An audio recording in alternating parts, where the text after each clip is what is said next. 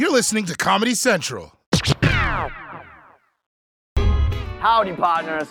I'm here in Texas, the state that grabbed 2021 by the horns and made it its bitch. Yeehaw! Everything that happened this year happened in Texas. The border crisis, QAnon resurrecting JFK Jr., me developing a crippling dependency on brisket. Mm. Of course, Texas wouldn't have had such a big year without its governor, Greg Abbott. He banned mask mandates. He banned vaccine mandates. He banned vaccine cards because the best way to fight COVID is with freedom and ICU beds. But we ran out because of all the COVID. Pew, pew, pew, pew, pew. And maybe some Texas haters will say that Abbott didn't do enough to suppress COVID cases. Well, sorry, he was too busy trying to suppress something else. If enacted, the Texas voting legislation would end drive through and 24 hour voting, including prohibiting Sunday voting before 1 p.m., which critics say unfairly impacts black voters. What's at stake then? Effectively, the voting rights of black Texans. Did somebody say steak? Mm. That's right, you other bitch ass states. Everything is bigger in Texas, especially the lines to vote in black communities. And if you're one of those wimp states who say, oh, there's no such thing as voter fraud, why don't you put your money where your mouth is? Because Texas did. Texas Lieutenant Governor Dan Patrick, a Trump ally, had promised to pay up to a million dollars if anyone came forward with examples of voter fraud. Fraud, he said, that existed with no evidence. And he's now made the first payout. But in an ironic and expensive twist, it was fraud being committed on behalf of Republicans. So here's the first check for $25,000. It went to a poll worker in Pennsylvania who reported a Republican who voted twice. Yeah, see? That totally proved his point in kind of the way that was the exact opposite of this point. And the best part of this Texas bounty story is not even the only Texas bounty story from 2021. Let's lasso in that second bounty story now. Ah, shit. That's the third TV this week. Just play the clip.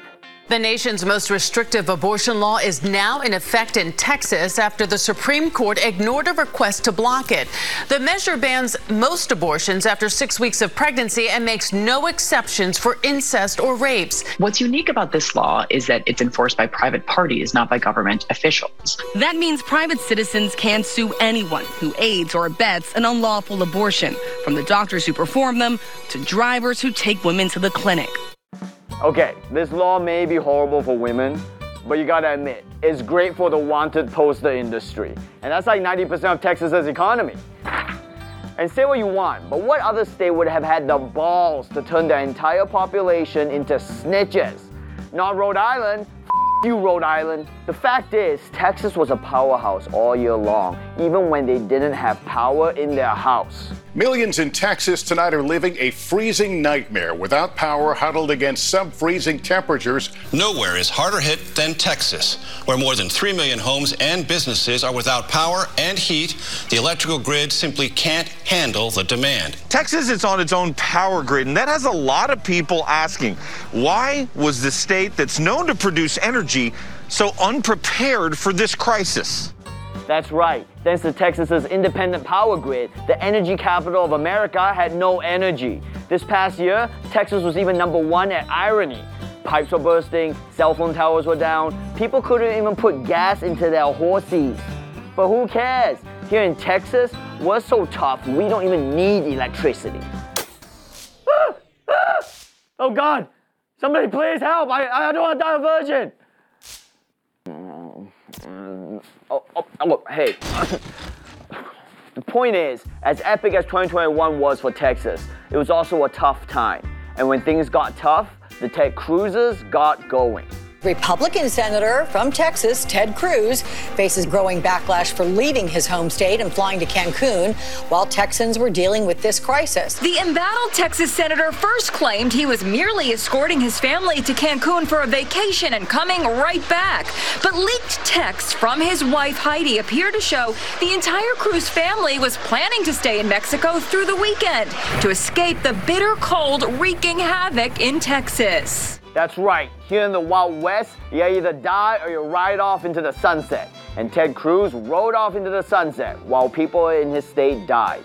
He's the ultimate Texan, which is why I gotta take my hat off to you, Ted Cruz.